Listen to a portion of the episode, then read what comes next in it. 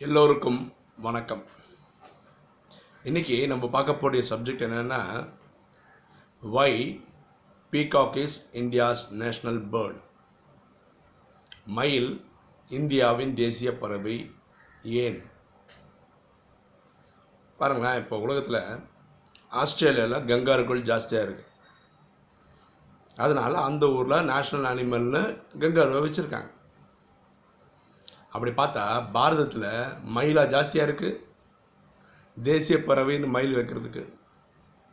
ஒன்று காக்கான்னு வச்சுருக்கணும் இல்லை மைனான்னு வச்சுருக்கணும் சிட்டுக்குருவின்னு வச்சுருக்கணும். இதெல்லாம் தான் இருக்க முடியும் இல்லையா? ஏன்னா இதுதான் அதிகமாக இருக்குது எண்ணிக்கையில் மயிலை விட. அப்போ மயிலை வச்சிருக்கிறதுக்கு ஒரு காரணம் இருக்கணும் இல்லையா? மயில் அழகாக இருக்குது அதெல்லாம் வேறு விஷயம். நம்ம ராஜயோக விளக்கம் இதுக்கு என்னென்னா பாருங்களேன் மனிதன் ஐயாயிரம் வருஷமாக நடிக்கிறான். இந்த ஐயாயிரம் வருஷத்தில் ரெண்டாயிரத்தி ஐநூறு வருஷம் தேவதையாகவே இருக்கான். தேவதை என்னன்னா தெய்வீக குணமுள்ள மனிதனாக இருக்கான். துவாபரகத்தில் வரும்போது தான் தன்னை ஆத்மான்னு மறந்துடுறான். அவன் தன்னையே கும்பிட ஆரம்பிச்சிடான் முப்பத்தி மூணு கோடி தேவதைகளை தான் இவங்க இங்கே கடவுள் நினச்சி கும்பிட ஆரம்பிச்சிடறான். கலிகம் வரும்போது சூத்திரன் ஆயிடுறான். குணமே இல்லாதவன் ஆயிடுறான்.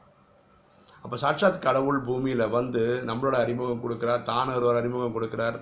மன்மனாபவன்ற ஒரு விளக்கம் தரார் இல்லையா? அதாவது தன்னை ஆத்மானு புரிஞ்சு பரமாத்மாவை தந்தையை சிவனை நினச்சா பாவம் போகணும் இதெல்லாம் சொல்லி கொடுக்குறார். அதனால அவன் திருந்துறான். ஓகேங்களா?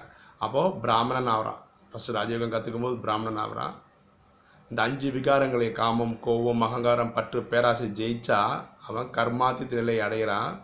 அதுக்கப்புறம் அவன் ஃபரிஸ்தா ஆகிறான். ஃபரிஸ்தானா? ஏஞ்சல் ஆகிறான். அப்புறம் ஜட்ஜ்மெண்ட் டே ஆகுது திருப்பி வீட்டுக்கு போகிறான் வெறும் ஆத்மாவே இருப்பான். திரும்ப இதை நடிக்கிறான். ஏன் சொல்கிறேன்னா மனிதன் சதோ ரஜோ தமோ மூன்று நிலையிலையும் நடிக்க வேண்டியிருக்கு. இந்த உலகத்தில் பாக்கி எல்லா ஜீவராசிகளும் அப்படி தான் சிங்கம் பார்த்தீங்கன்னா சத்தியகுத்திலும் திரைதாயகத்திலையும் வெஜிடேரியன் தான். நம்ம பிள்ளைல அங்கே வந்து அதை மானெல்லாம் அடித்து சாப்பிட்றது கிடையாது. தோபரகத்தில் நம்ம எப்படி வீழ்ச்சி அடைச்சிடும் அதே மாதிரி இந்த இனங்களும் அடுத்த இனங்களை அடித்து சாப்பிட ஆரம்பிக்குது. ஆனால் இந்த ட்ராமாலே டிசைன்லேயே ஐயாயிரம் வருஷமும் தூய்மையாக இருக்கிறது மயில் மட்டும்தான். ஐயாயிரம் வருஷம் அப்போ மயிலில் இனப்பெருக்கம் எப்படி நடக்குதுன்னு பார்த்தீங்கன்னா ரொம்ப அதிசயமாக இருக்கும். நம்மளும் நிறைய படிச்சிருக்கோம் ஆனால் இதெல்லாம் படிக்காம விட்டோம் இப்போது ஆண் மயிலுக்கு தான் இந்த இதெல்லாம் இருக்குது. இந்த தோகை இல்லையா?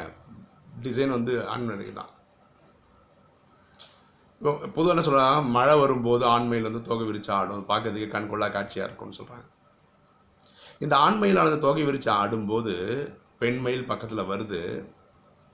ஓகே இது ஒரு அட்ராக்ஷன் வருது. அப்போ இது என்ன ஆகுமா ஆண் மயில் கண்ணிலேருந்து ஒரு மாதிரி கண்ணீர் மாதிரி கொட்டும். இதை பெண் மயில் கொத்தி கொத்தி எடுக்கும். அதுபடி கருத்தரிக்குது இனப்பெருக்கம் உண்டாகும் சரிங்களா? பாக்கி ஜீவராசிகள் மாதிரி மயிலில் நடக்கிறது இல்லை ஐயாயிரம் வருஷம் தூய்மையாக இருந்ததுனால தான் மயிலை தேசிய பறவையாக நம்ம அங்கீகரிச்சிருக்கோம். ஆனால் தெரியாது. நல்ல பேருக்கு தெரியாது. வச்சவங்களுக்கும் தெரியாது. இதனால தான் வச்சுருக்கோம். அதே மாதிரி கிருஷ்ணரை பார்த்தீங்களா எப்படி அடையாளம் கண்டுபிடிக்கணும் தலையில் கிரீடத்தில் ஒரு மயில் பீலி வச்சுருப்பாங்க. அதனால தான் கிருஷ்ணரை வந்து சொல்கிறாங்க எகெயின் கிருஷ்ணனுக்கு ஏன் மயில் பீலி வைக்கிறாங்க? மயில் தான் தூய்மையான பறவை.